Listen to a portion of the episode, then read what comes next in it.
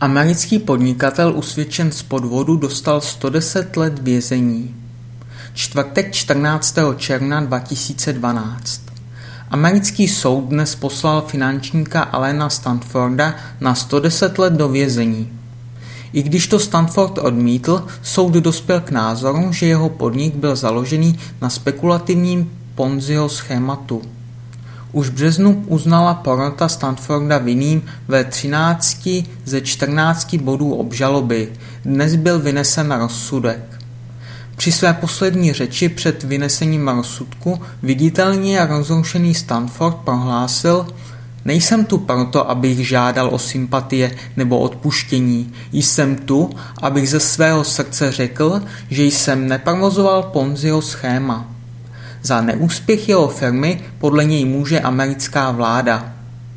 Do Stanfordova podniku investovalo na třicet tisíc lidí ze sto třinácti zemí.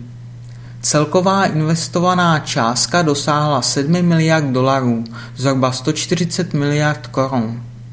Ti lidé přišli o své domy, přišli o své důchody, popsal způsobené škody federální žalobce William Stelmach.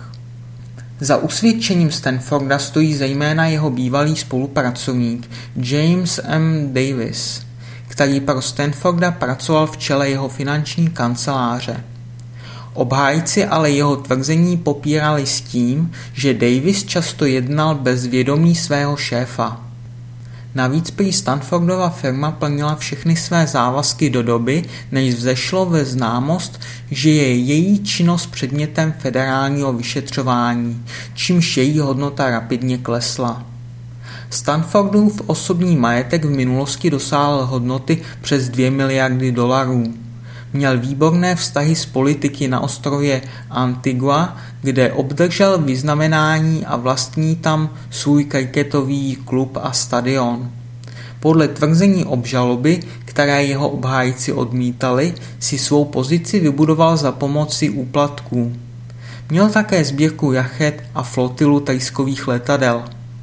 Poslední tři roky ale strávil za mřížemi v očekávání procesu, který oddálila i bitka s jeho spoluvězněm, při níž byl vážně zraněn, a také jeho závislost na protistresových lécích.